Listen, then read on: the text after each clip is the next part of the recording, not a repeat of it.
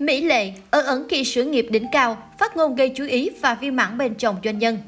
Mỹ Lệ sinh năm 1972 là ca sĩ nhạc nhẹ Việt Nam. Cô tham gia các cuộc thi hát và đạt được khá nhiều giải thưởng. Ca sĩ Mỹ Lệ nổi tiếng vào những năm 2000 cũng như bài hát nổi tiếng. Khi sự nghiệp đang phát triển, cô kết hôn lùi về ở ẩn. Cô còn được công chúng ngưỡng mộ vì công khai bày tỏ quan điểm thẳng thắn và có cuộc sống viên mãn bên chồng con.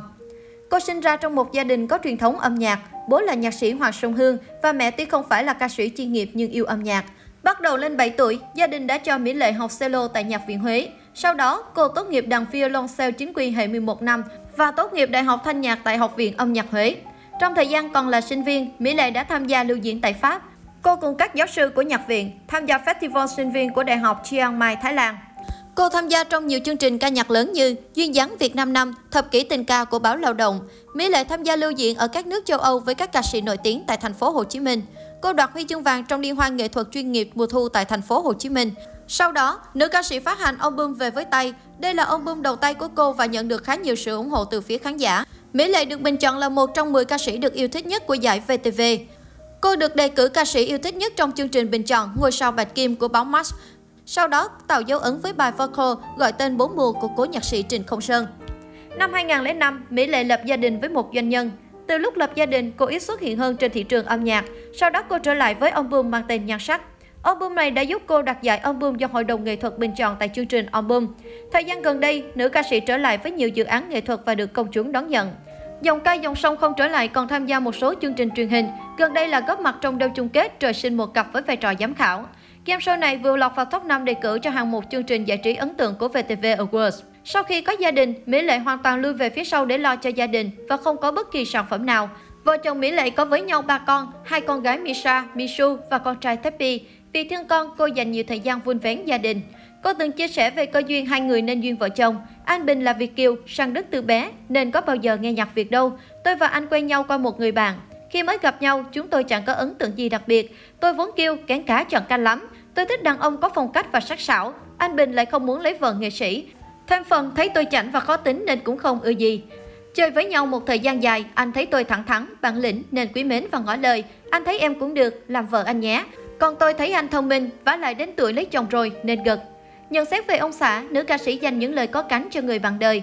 Cô bộc bạch mỗi lúc xảy ra mâu thuẫn, bản thân sẽ áp dụng các chiêu quen thuộc với cô quan niệm cơm sôi bớt lửa, một câu nhìn chín câu lành. Dòng ca 7X nói thêm, Kể ra thì ông xã tôi cũng là một người giỏi giang, có trách nhiệm, yêu thương vợ con. Anh sống tử tế, không có thói hư tật xấu nào nên tôi cũng không có gì phải phàn nàn hay mệt mỏi. Mỹ Lệ là người phụ nữ có kinh tế và không hề lệ thuộc vào chồng. Với tài chính của bản thân, cô thừa sức sắm sửa hay gánh phát gia đình. Từ đánh giá là người rất tham vọng và âm nhạc không phải là mảng duy nhất mà bản thân mong muốn, nên trong khoảng thời gian không hoạt động nghệ thuật, Mỹ Lệ chuyển sang kinh doanh.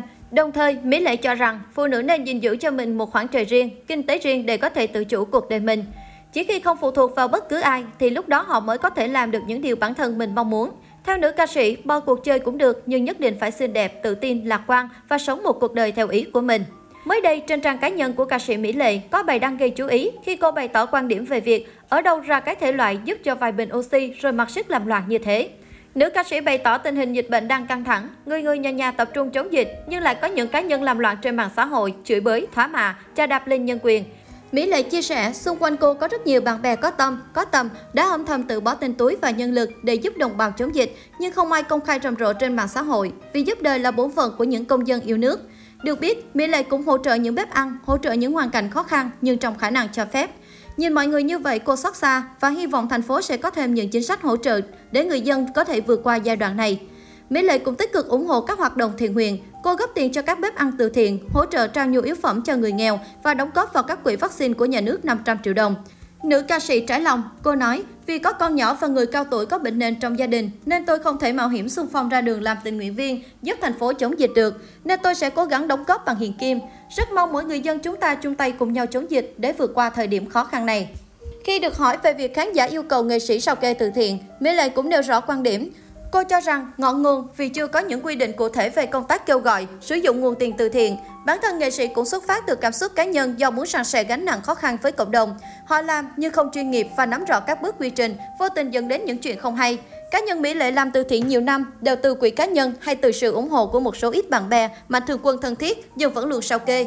Cô cho rằng đó là trách nhiệm cần làm để đảm bảo sự rõ ràng, minh bạch. Việc khán giả phản ứng yêu cầu sao kê hay nghi ngờ cũng có lý do. Cầm tiền của người khác trong tay thì cũng phải chu toàn và có trách nhiệm giải thích với họ. Trao như thế nào, trao bao nhiêu và thu chi ra sao cần phải được làm rõ. Qua sự việc này, nghệ sĩ muốn làm từ thiện chắc chắn cần phải có tâm và trách nhiệm hơn.